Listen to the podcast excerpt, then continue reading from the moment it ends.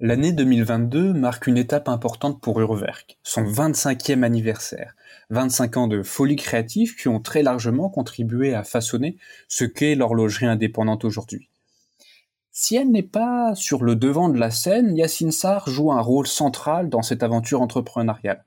Avec pas moins de 15 ans d'expérience dans l'entreprise, c'est elle et son équipe qui met en forme et qui nous permet, à nous passionnés, de comprendre ces magnifiques créations. J'espère que ce podcast vous permettra de vous immerger dans cette marque qui nous tient spécialement à cœur, mais aussi découvrir une nouvelle personne qui participe à son rayonnement. Yacine, c'est avec plaisir que je t'accueille aujourd'hui sur Tourbillon Watch. Merci, merci Baudouin.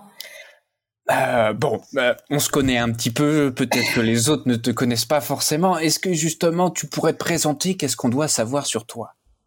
Oh purée Beaucoup de choses. La question, alors, euh, bah déjà je m'appelle Yacine, Yacine Sarr. Euh, je suis d'origine sénégalaise. D'accord. Mais j'ai toujours vécu à Genève. Ok. Euh, je suis la fille de Abdoulaye Sarr, qui était un, un diplomate, comment dirais-je, installé à Genève. Donc c'est grâce à lui qu'on est arrivé ici. Ok. Euh, j'ai fait toutes mes écoles à Genève. Donc, oui, t'es euh, presque pur produit genevois. Pur produit, tout à fait. Non, non, non, si jamais on passe sur l'apparence, 100%. Ah, ok. Et c'est, c'est une ville que tu affectionnes particulièrement ou euh, bah, parce que bon bah tu y es né, tu as vécu. Euh... Alors je pense comme la plupart des gens qui sont à Genève, euh, à l'adolescence j'ai détesté la ville. Ouais. Je trouvais qu'elle était très calme, trop calme. Euh, j'avais envie que tout bouge, qu'il y ait du bruit, euh, qu'il y ait un peu de désordre un peu partout. Et puis, euh, à partir de mes 25 ans, un peu après l'université, euh, ben, j'ai adoré. Ouais. Ouais, j'avais mon groupe d'amis, j'avais euh, les endroits où j'aimais sortir. Euh, Genève, c'est vraiment une ville qu'il faut euh, qu'il faut apprivoiser. C'est presque une ville qui se mérite en fait. C'est assez étonnant. D'accord. Ah ouais? Mmh. Ouais. C'est Certains disent, alors c'est drôle parce que il y a certains expatriés qui arrivent ici et qui trouvent que c'est un peu euh, le la ville qui n'existe pas. C'est le Neverland, l'espèce de, de ville fédérique où où tout est beau, tout est merveilleux, où tout le monde est gentil. Ouais. Et puis euh, et puis justement ils ont l'impression d'être un peu dans un espèce de monde parallèle où il se passe rien. Puis en creusant, en creusant encore, ils découvrent que Genève n'est pas si paisible que ça. C'est presque une ville d'initiés. Il faut être initié à la ville pour vraiment l'apprécier et capter son âme. Exactement. Et, euh, et si, on, si, on, doit revenir un tout petit peu sur ton parcours, tu as dit que tu as fait toutes tes écoles sur Genève. En oui. termes d'études supérieures, qu'est-ce que tu as fait? Alors, j'ai été d'abord étudiée chez sœurs, et puis j'ai passé un baccalauréat, et puis après ouais. j'étais à l'université ici, où j'ai fait sciences politiques, et euh, j'ai fait une demi-licence euh, en lettres en histoire. Histoire contemporaine. Attends, mais alors, alors, alors, il faut que tu m'expliques comment on passe de la Sciences Po et de l'histoire à Urwerk. oui, en effet. comment t'as réussi à faire ça? C'est une espèce de détour, euh, oui. C'est alors, en fait, quand j'ai quitté l'université, ma passion, parce que j'aimais vraiment faire, c'est écrire. Donc okay. j'ai commencé euh, en tant que pigiste dans un quotidien qui s'appelait Le Nouveau Quotidien à l'époque. Et régulièrement, j'avais la chance d'y écrire euh, bah, des papiers, vraiment euh, m'initier un peu au travail de journaliste. Ouais. Et puis après, j'ai eu la grande ambition et la grande illusion de vouloir sauver le monde. Donc, c'est honorable, c'est honorable. Pas ouais. Donc j'ai fait un stage aux Nations Unies euh, dans le département des, euh, des droits de l'homme. Mm -hmm.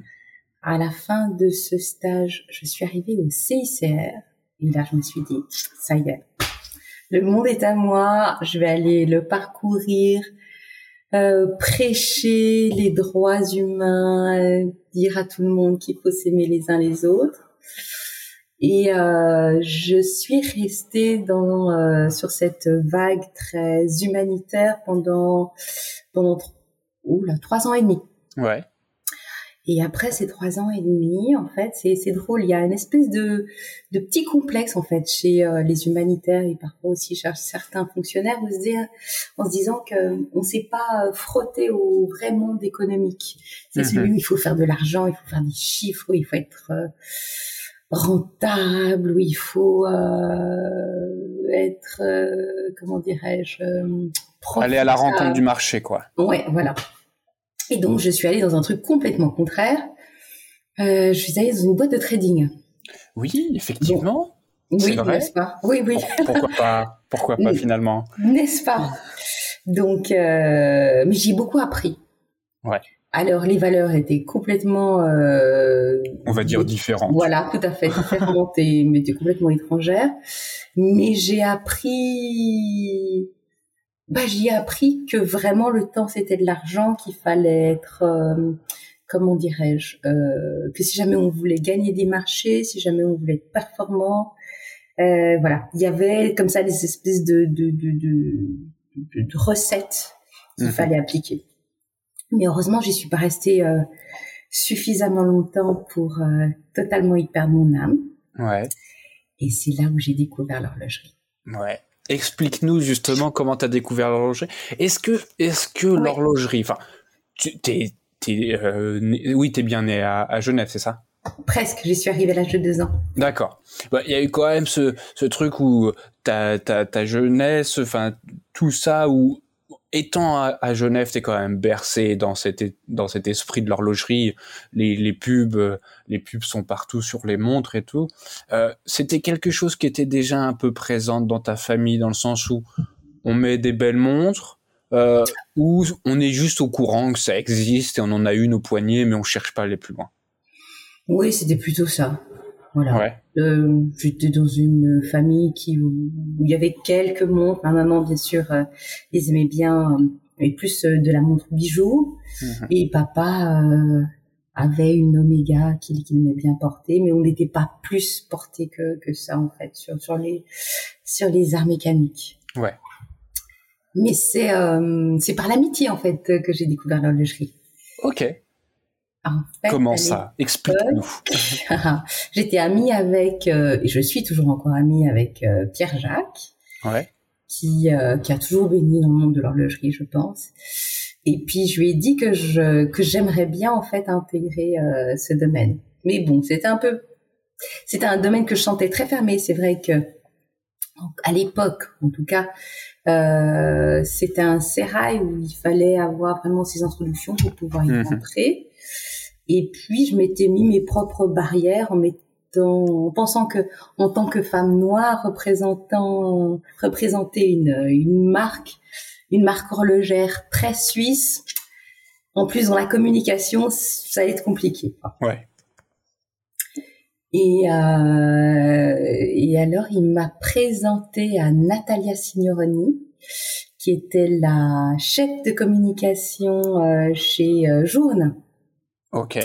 Donc je suis, j'ai commencé en fait euh, mon parcours horloger euh, vraiment de façon d'un plus euh, dans une marque magnifique et classique. Ouais.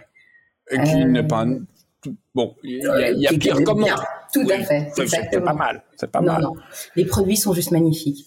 Bon, je, je vais, je vais pas, comment dirais-je, je vais pas mentir. Hein. Le caractère de Monsieur Jaune est une légende très vraie.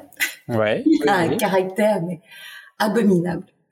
Mais, mais, quand il parle d'horlogerie, c'est la personne la plus passionnée, la plus passionnante que je connaisse.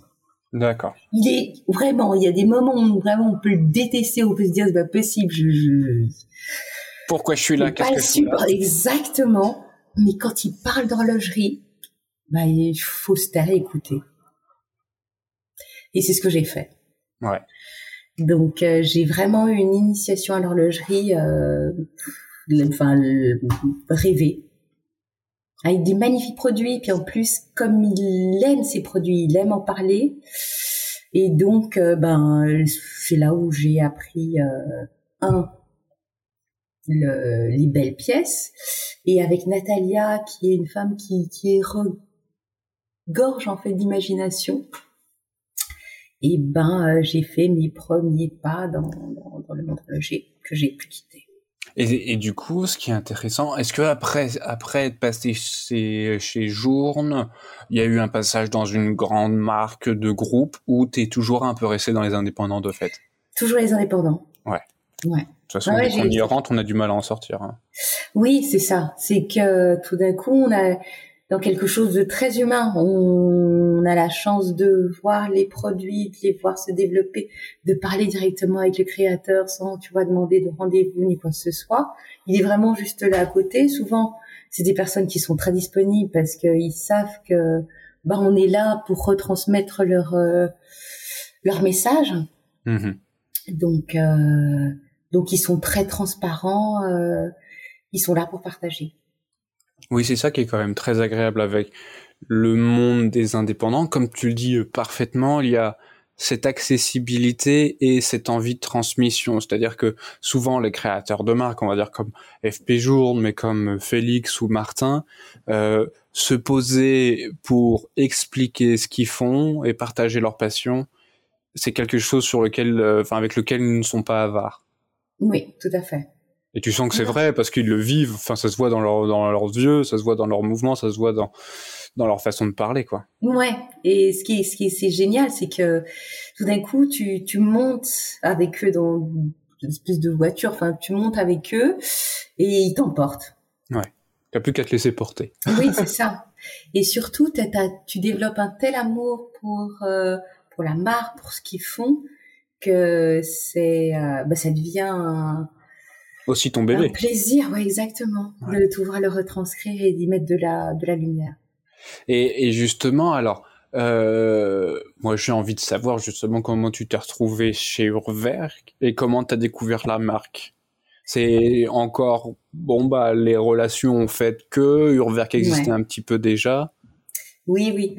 Alors en fait, c'était euh, après euh, trois ans et demi chez, oui, chez Journe. Donc j'ai annoncé que je voulais euh, partir pour euh, de nouvelles aventures. Et puis je cherchais quelque chose, mais je savais pas exactement ni quoi ni comment. Et c'est grâce à un journaliste. Comme quoi, on sert à quelque chose, pardon. N'est-ce pas? Tout à fait. C'était Yann Skellern qui mhm. m'a dit euh, arrête de chercher, j'ai ce qu'il te faut. Bon, j'étais un peu interloquée, mais il était vraiment catégorique. Pas de souci, je sais. Et c'est là où euh, il m'a convié à une réunion. C'était à l'hôtel, euh, à l'hôtel Métropole. Et c'est là où j'ai pour la première fois fait connaissance avec Félix Baumgartner. Ok. Et comment ça Raconte-nous. Je suis bien assis. Raconte-nous cette rencontre. Ah, c'était assez. Non, c'était c'était vraiment très simple. Donc, il... c'était dans, dans le lobby de l'hôtel. Mm-hmm. Donc, on a commandé un thé. On s'est assis tous les trois. Euh, lui avait encore une toute petite équipe à l'époque. Il était seul dans l'administration, mais il avait trois horlogers qui travaillaient, deux horlogers pardon, qui travaillaient avec lui à l'établi. Mhm. Et du coup, euh, il a dit que il avait besoin un peu d'aide, que que voilà, il venait de d'achever euh, l'opus 5, qui lui ouais. donnait déjà une certaine lumière, et que maintenant il avait besoin de quelqu'un pour l'aider à, à mettre plus en lumière sa propre marque. Okay. Qui existait déjà depuis quelques années. Ouais. Mais que ça y est, maintenant il voulait vraiment se, enfin, se professionnaliser et vraiment avoir quelqu'un à ses côtés euh, pour, pour y travailler. Donc euh, j'étais là, bon, ok. Et puis on a parlé après, euh, mais de tout et de rien. Mais c'était vraiment pas une interview, il n'est pas bidon. Oui, c'est ça. Il n'a pas demandé de CV ni quoi que ce soit il s'en moquait un peu. Et puis on s'est revus comme ça une deuxième fois. Je me rappelle, c'était en été, donc on se faisait des terrasses. Mais j'avais encore jamais vu son local ni rien. Ouais. On parlait pas plus que ça en fait de, de contrat, mais il a dit bon ok, euh, faisons un essai. Euh, tu commenceras mi-juillet euh, chez moi. Ok. Ok. Et donc le 15 juillet, j'arrive. J'étais encore jamais allée donc, dans les locaux et j'arrive devant Arcop. Alors, je sais pas s'il y en a beaucoup qui connaissent Arcop, mais Arcop, c'est un, c'est un espèce de vieil hangar. Donc, c'est une espèce de coopérative où il y a différents artisans qui, qui, ouais, qui ont des espèces de cellules. oui. oui. C'est tu, tu passes tu passes de chez Journe où il était il était déjà dans le centre de Genève. Exactement dans sa ah, euh, manufacture. Qu'est-ce que je fous dans une grange quoi. Voilà. et donc j'arrive à l'étage. Donc chez Journe c'était quand même assez c'était bien structuré, assez mhm. militaire comme ça. On arrivait tous les matins à 8h30. Donc à 8h30 j'arrive chez lui, je toque à la porte, personne. je me suis trompé quand même pas. Je me suis trompé et tout. Et je crois qu'il y avait même pas de nom sur la porte. Il y avait un numéro de cellule, mais il y avait, il y avait pas, il y avait rien. Ça fait vraiment la prison. C'est. Ah oui, c'était. Est-ce que l'entreprise existe vraiment finalement? Mais c'est exactement la question que je me suis posée. Donc moi j'étais en petit tailleur, mais vraiment le truc bien classique et tout. Et puis il y avait personne. Donc 8h30, 9h, 9h30. Et à 10h, en fait, il y a un des horlogers qui arrive et qui, euh, qui m'ouvre la porte. Il m'a dit ah euh, sympa oui Félix nous a dit qu'il y avait une nouvelle qui devait arriver aujourd'hui. Euh, bienvenue. Et donc il m'ouvre la porte. Félix arrive quelques temps après. Et puis il me dit bon bah, écoute bienvenue chez nous. bah je pense que ta première mission ce sera de t'acheter une chaise. On va te dégager là un coin de bureau et puis un ordinateur Ah non, c'est vrai qu'il faudrait quand même un ordinateur. Et c'est comme ça que j'ai commencé chez eux, où il n'y avait rien. Ouais, il fallait tout, tout faire, tout structurer. Euh. Ouais, c'était génial. Alors, c'était un peu le grand saut pour moi qui...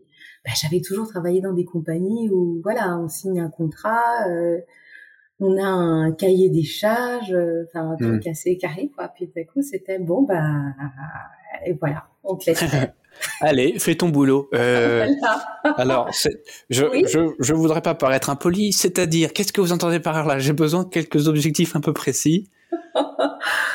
oui, ben non, pour finir, ça, ça s'est pas fait. Ah, mais, mais, euh, mais un super challenge. Oui, oui, c'était magnifique. Donc, mon premier challenge, ça a été de monter ma chaise de bureau. Donc, aller euh, au M-Part d'à côté. Je suis revenue avec une chaise. Le lendemain, Félix m'a apporté son portable personnel où je me suis fait deux trois fichiers euh, Word. Et puis euh, et puis j'ai commencé à interviewer tout le monde, à poser des questions. Ouais. Tu avais besoin de t'imprégner de la main, de dire finalement bon, je la connais pas de près ou de loin ou un tout petit peu. il faut capter l'âme. Oui. Voilà. Et vraiment euh, la comprendre et oui, si jamais vraiment je voulais en parler et euh, communiquer aux autres euh, l'intérêt que que je portais à ces à ces omnis, il fallait euh, il fallait que que vraiment je m'en imprègne. Ouais. Donc ça a été bah, ça a été mon travail et c'était génial parce que donc j'étais à ma table de travail et à deux mètres j'avais l'établi de Félix. Ouais, ouais, c'est vraiment à portée de main. C'est hop ah là, j'ai une question, hop et le voir travailler. Et le voir travailler, ouais, ouais. Donc euh, ça, c'est vrai que c'était, euh, c'est vraiment oui les premiers moments forts. Euh. Et quand tu rentres chez toi le soir, qu'est-ce que tu te dis? Ah, c'était.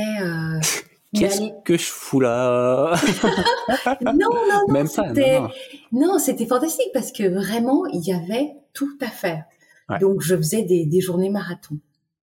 je... Bon, maintenant, j'avais compris. J'arrivais à 10 heures le matin, tranquille. J'arrivais plus en tailleur, j'arrivais en jeans basket. Bah oui, c'est plus confortable. Oui, n'est-ce pas? Et puis, euh, et puis je défrichais. Donc j'ai regardé dans les archives ce qui existait déjà. Euh, euh, je, je, je, recontactais en fait les journalistes que je connaissais, mais moi j'y connaissais sous un chapeau beaucoup plus classique, donc pour essayer de les amener à quelque chose de plus design. Mhm. et surtout les faire aller au-delà du design pour leur faire comprendre aussi la complexité euh, horlogère qu'il y avait derrière. Parce que c'est vrai que à cette époque, euh, bah, on était quasiment les seuls vraiment venus complètement un peu euh, barjots euh, sur cette euh, ouais sur cette terre de la haute horlogerie un peu comment dirais-je un peu un peu barrée, un peu folle. Oui, tu peux le dire. Oui, hein, Tu peux le dire. Tu peux le dire totalement. Ouais. Donc il y avait, oui, il y avait Vianney, mais mais voilà, on était un peu, euh, on était comme ça, un peu les les les, les dingos de, de l'industrie. Et puis, euh, et puis voilà. Donc petit à petit, euh, s'imprégner, changer, essayer de faire comprendre la marque. Tout à fait. Faire les premiers communiqués de presse. Qu'est-ce que je fous là-dedans? Alors, les photos, les machins. Mais il y avait tellement, tellement à faire que de toute façon, euh, c'était, c'était chouette. C'est ce qui était chouette, c'est que tu pouvais pas faire faux. Oui. Parce que comme il y avait rien, de toute façon, fallait construire. Et voilà, voilà fallait construire. Et euh, et c'était euh, et je, ouais, je trouve c'était c'était génial. Maintenant, ce que je trouve génial aussi, c'est qu'à l'époque, j'étais totalement inconsciente et comme je savais pas entre guillemets que que c'était une telle masse de travail, je me suis même pas posé de questions et puis, puis voilà. oui, t'as pris les choses comme elles venaient et puis tu t'es enfin laissé porter, tu t'es laissé porter par le travail et après coup, c'était une montagne, mais sur le moment, tu t'en rends pas forcément compte. Ouais. Non. Vaut mieux ça. Vaut mieux ça. Ouais, ouais, c'est vrai. Et en plus, j'étais célibataire sans enfant, c'était parfait. Ouais. C'était comme si jamais j'étais rentrée dans les ordres. Ouais. bah après être allé chez les sœurs euh, au collège ou au lycée, bah, c'était parfait. voilà, j'ai continué ma ma voie monacale, c'est exactement ça. Dans ta petite cellule avec le numéro, on, y est, hein, on ferme les ben yeux, on enlève les machines. Euh... Euh, Mère Marie euh, Yacine, hein ça, sonne bien finalement. N'est-ce pas? Oui. Non, non, c'est voilà, c'est ça. Donc je me suis mariée un peu à la marque et euh, et ouais, on... toutes les occasions étaient bonnes en fait pour montrer nos montres. Donc on allait, euh, on allait vraiment aller voir tout le monde. On, on mettait sur pied un peu euh, bah, ce vocabulaire qui n'existait pas pour pour décrire en fait des montres comme ça qui qui d'un coup était en trois dimensions alors que tout le monde avait des, des montres rondes avec deux aiguilles. Ouais. D'un coup, nous, fou, on avait pris un axe vertical.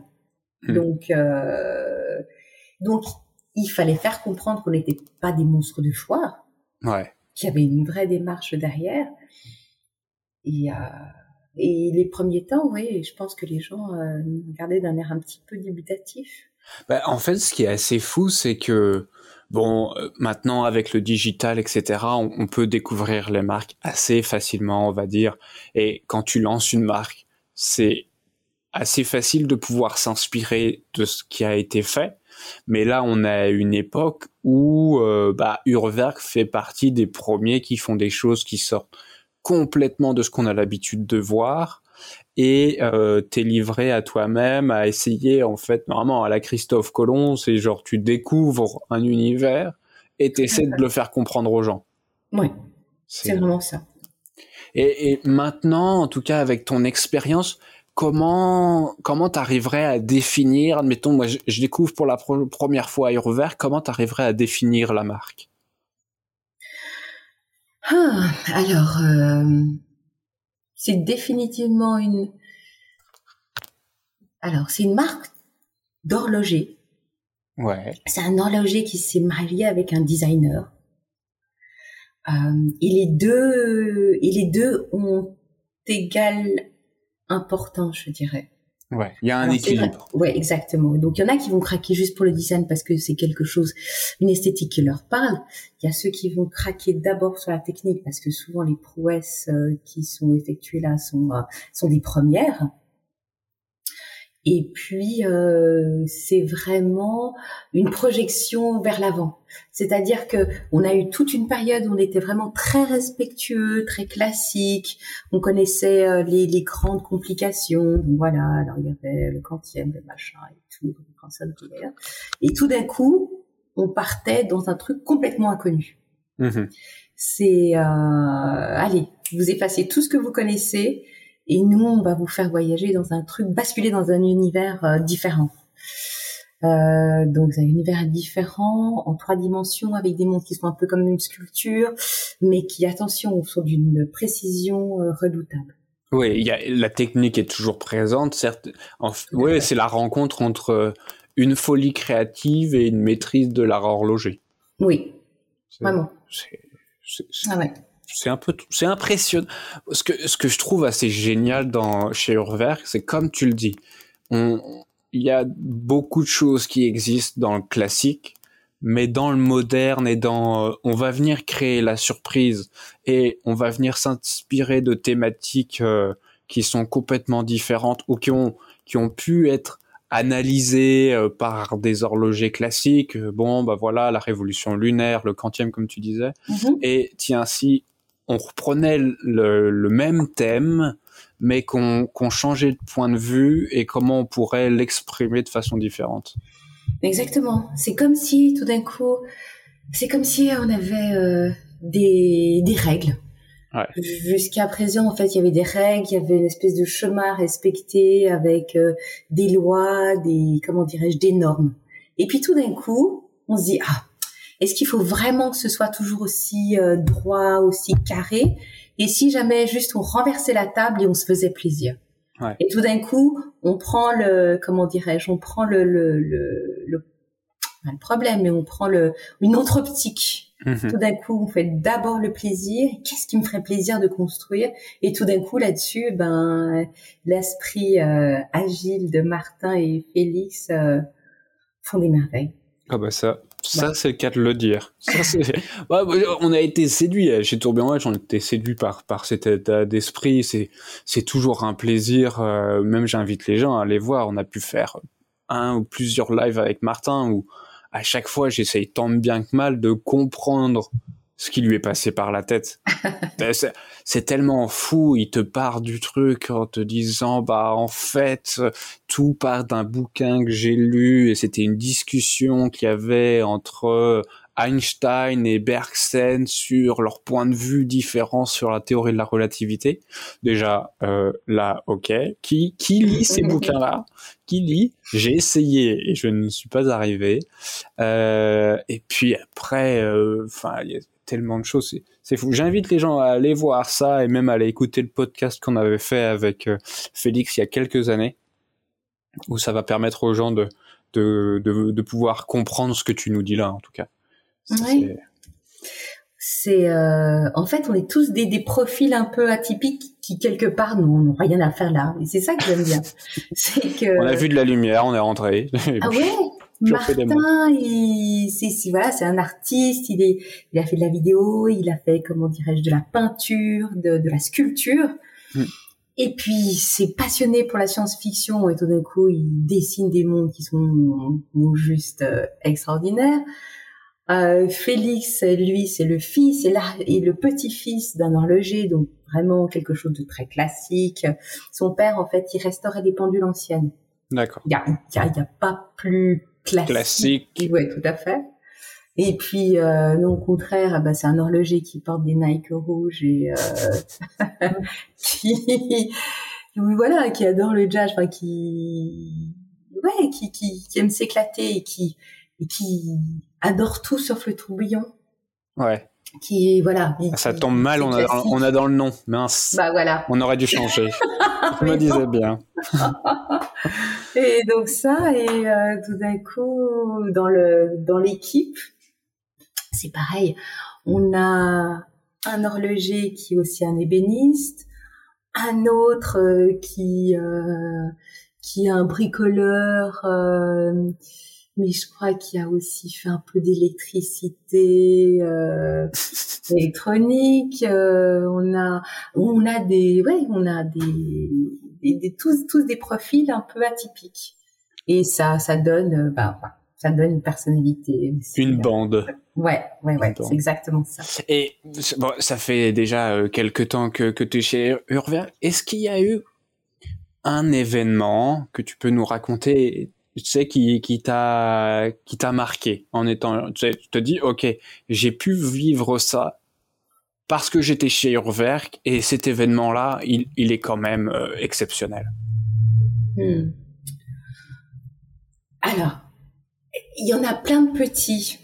Ouais. C'est pas vraiment un grand événement, mais c'est que ce qui, enfin, ce que j'ai trouvé moi être une chance, c'est que il y a plein de portes en fait qui se sont ouvertes à partir du moment où j'ai pu dire oui ben voilà je travaille chez Ouvert. Enfin, je parle en fait chez les horlogers, Mhm. notamment euh, à l'HCI et tout. Quand on va vers les autres euh, et que l'on dit bon ben voilà je travaille pour une petite marque indépendante, euh, voilà ça peut le faire. Et tout de suite en fait on a les yeux qui qui, qui s'illuminent, les portes qui s'ouvrent et puis tout d'un coup ils acceptent de parler aussi euh, de leur passion à eux et d'être, euh, de partager. D'accord. Et ça, euh, ça je trouve ça génial. C'est vrai que hum, bah, j'espère que ce sera vrai encore pendant longtemps. C'est que on a une espèce d'élan de, de, de sympathie ouais. qui vient vers nous. Et euh, bah, j'espère que comment dire que qu'ils sentent aussi cette sympathie, cet amour qu'on qu'on projette. Mais mais c'est vrai que il y a toujours beaucoup de de bienveillance. Oui, tu sens pas que Vert qui est regardé comme le vilain petit canard, on se dit oula, euh, en fait ils sont là à piétiner l'art horloger qu'on qu'on s'évertue de, de mettre en avant et de, de transmettre, mais euh, il y a quand même cette maîtrise et puis ils jouent vraiment avec les codes sans manquer de respect et du coup, bon, on les accepte comme ils sont quoi. Tout à fait et il n'y a pas de espèce de tu vois de peut-être euh, de d'esprit de concurrence peut-être qu'il peut avoir euh, dans des marques classiques ou d'un coup le positionnement pour être nous comme on est tellement à part. Dans votre coin. Dans votre coin. voilà. C'est que quelque part on, on fait pas peur et au contraire on on attire plus. Ouais et à propos d'attirer, oui. quand même, il faut que tu nous, il faut que tu nous racontes et que tu nous expliques comment une ou plusieurs Urwerks se sont retrouvés au poignet d'un certain Iron Man. Oh. Robert Downey Jr., c'est quand même un des acteurs que moi j'ai regardé avec des grands yeux petits devant Iron Man. Comment ça s'est fait? Comment? Explique-nous, raconte-nous. pas le seul. Écoute, ça s'est fait euh, de façon totalement euh, étonnante. Donc un jour, je reçois sur ma boîte euh, email un, un email de, de, venant de chez Marvel. Ok. Une personne qui dit oui bonjour, je suis stagiaire chez Marvel et euh, j'aimerais contacter avec vous parce qu'on a de, un de nos acteurs principaux qui aimerait porter une ouverte au poignet. J'étais là ouais bon c'est bon, c'est pas la première fois qu'on me le fait. Euh, les, les, les, les, spams, tous les emails, on vous demande euh, un échantillon de la marque ou un truc comme ça. Je me suis dit, ouais, bon, allez, un de plus. Puis bon, je me suis dit, ah, quand même, ce serait trop beau pour être vrai, mais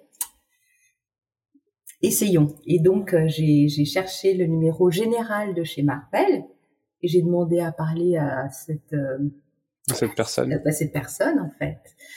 Et elle existait vraiment. Donc j'ai eu au téléphone, là, on commence à parler, tranquille et tout. Mais il me dit ni le nom, euh, ni le nom du film. Ok? Et puis il m'envoie un autre email avec une clause de confidentialité à, à signer. Ouais, là tu te dis ça commence à devenir sérieux. Ouais, là je me dis ah il y a quand même quelque chose de de, de, de, spécial. Et puis je téléphone quand même à nos agents aux États-Unis pour leur dire mais est-ce que vous voulez aussi quand même encore une fois bien contrôler que que c'est vraiment euh, vrai, quoi. Ouais. Et ils me disent oui, oui, en effet, euh, tous les numéros sont bons, euh, go. Donc je signe le contrat, je leur renvoie. Et là, on me dit oui, alors ce serait pour un, film Spider-Man et c'est Monsieur Downey Jr. himself qui a qui a fait la demande en fait de porter une Nuremberg. Ah oui. Alors là, je me dis oh. Oh, trop fort. Et là, j'avoue, en effet, j'ai fait ma petite danse de la joie au bureau. J'avoue. Heureusement, j'étais seule. Et euh, puis je me suis dit bon allez, je tente le tout pour le tout. Puis j'ai dit euh, ok, pas de souci, on vous envoie la montre à une seule condition, c'est que je viens la porter personnellement. Oh non. Ah, j'avoue que ça c'était ok. J'avoue que c'était mon petit plaisir. Ah, je me suis dit sur un malentendu. Ça passe. Ça passe. Et c'est passé.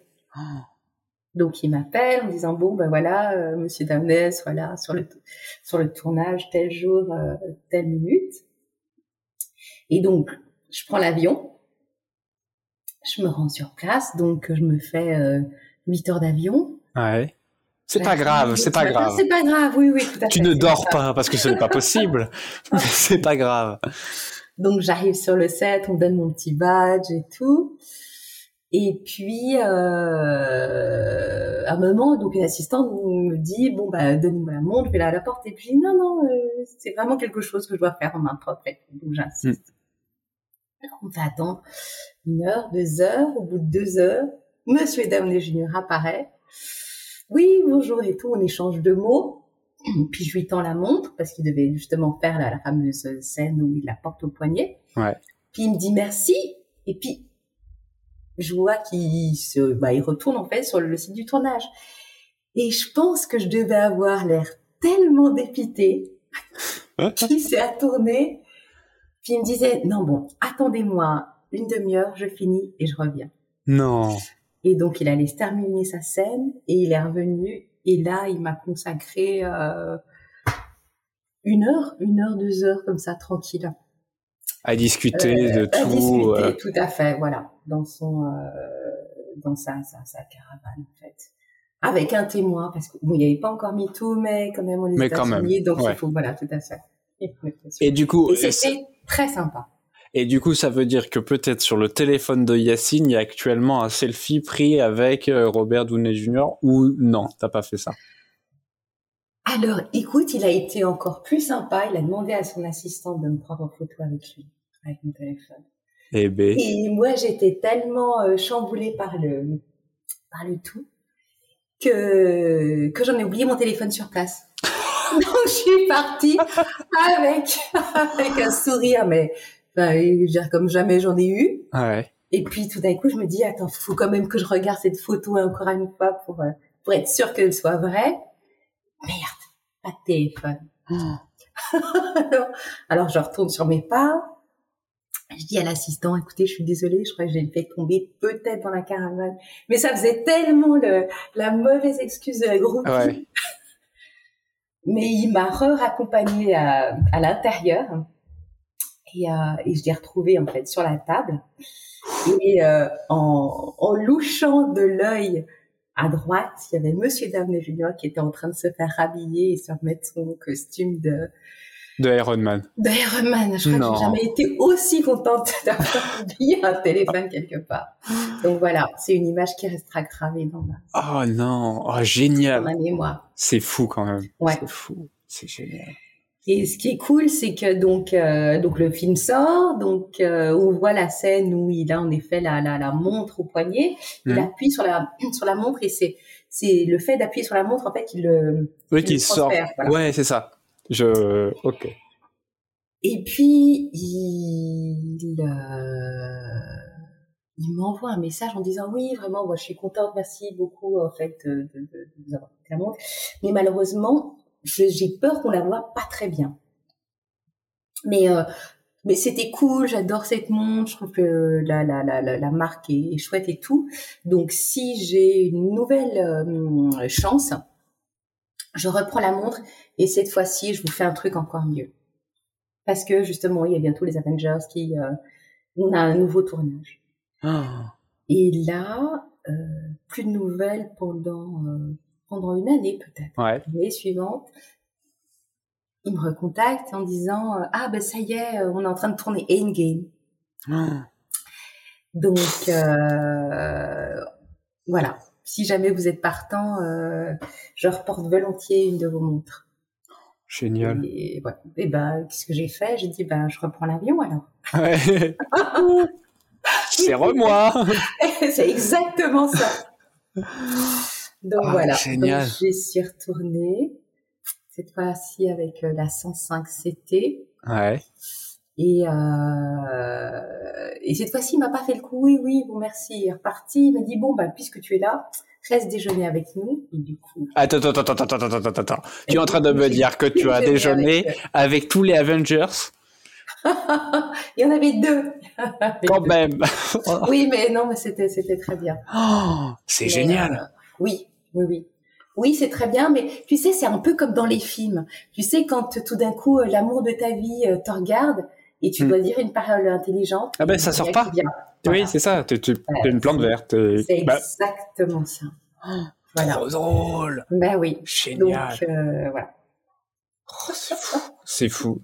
Mais j'avais j'avais une autre question. Alors, je sais pas si ce que tu as dit ça pouvait répondre, mais est-ce que petite tu t'imaginais travailler dans l'horlogerie?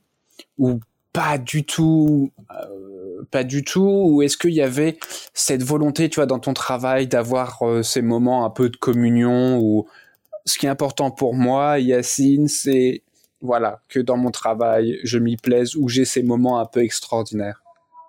Alors pas du tout dans l'horlogerie. Non, je, je, n'avais aucune idée, non, je pense pas.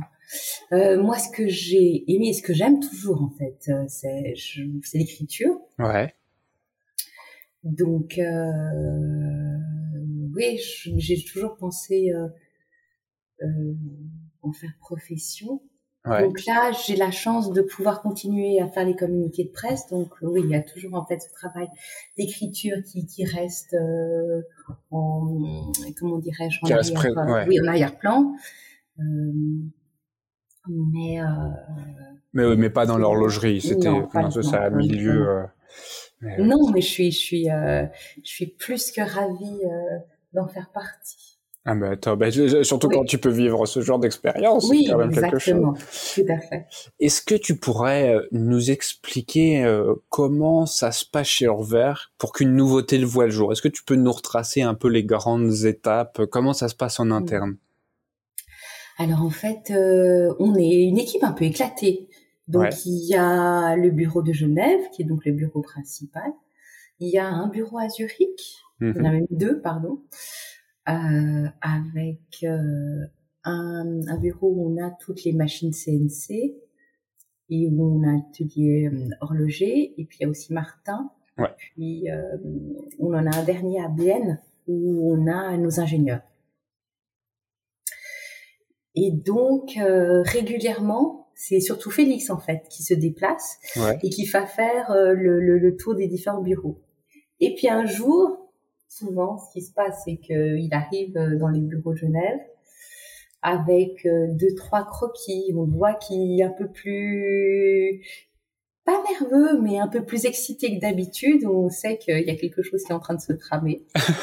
Et puis tout d'un coup, on voit que l'échange de mails, de emails commence un peu à s'affoler. Ici, euh, donc on a deux personnes qui sont préposées à la production qui commence euh, elle aussi à être un peu plus sur les nerfs. On commence à voir aussi des, des, des dessins se profiler. Et puis un jour, souvent, on voit Martin qui débarque au bureau avec euh, non pas une montre, mais souvent juste avec la forme. Ouais. Parce qu'il ce qu'il aime bien en fait, c'est euh, avant de vraiment développer son idée, c'est de jouer avec la matière. Comme je disais, en fait, c'est un sculpteur. Mmh donc, euh, il est très attentif à quelque chose, euh, au toucher, aux objets. Donc, il le porte au poignet, cette espèce de, de, de maquette, en fait, de la nouvelle forme de la montre. Et puis, petit à petit, on commence à voir les dessins de l'intérieur. Et puis, ils font une espèce de ping-pong avec Félix sur euh, les différentes nouveautés, les affichages, les couleurs on voit aussi que c'est assez marrant parce qu'il y, y a, souvent aussi des, des époques euh, qui changent euh, un peu comme les peintres, tu sais. Ils, ouais, ils ont leur période. la période verte, la période un peu plus fluo, la période. Et ben chez chez chez, chez on a ça aussi. Suivant, je pense, ben voilà, ils s'inspirent un peu de de l'air du temps. Ouais.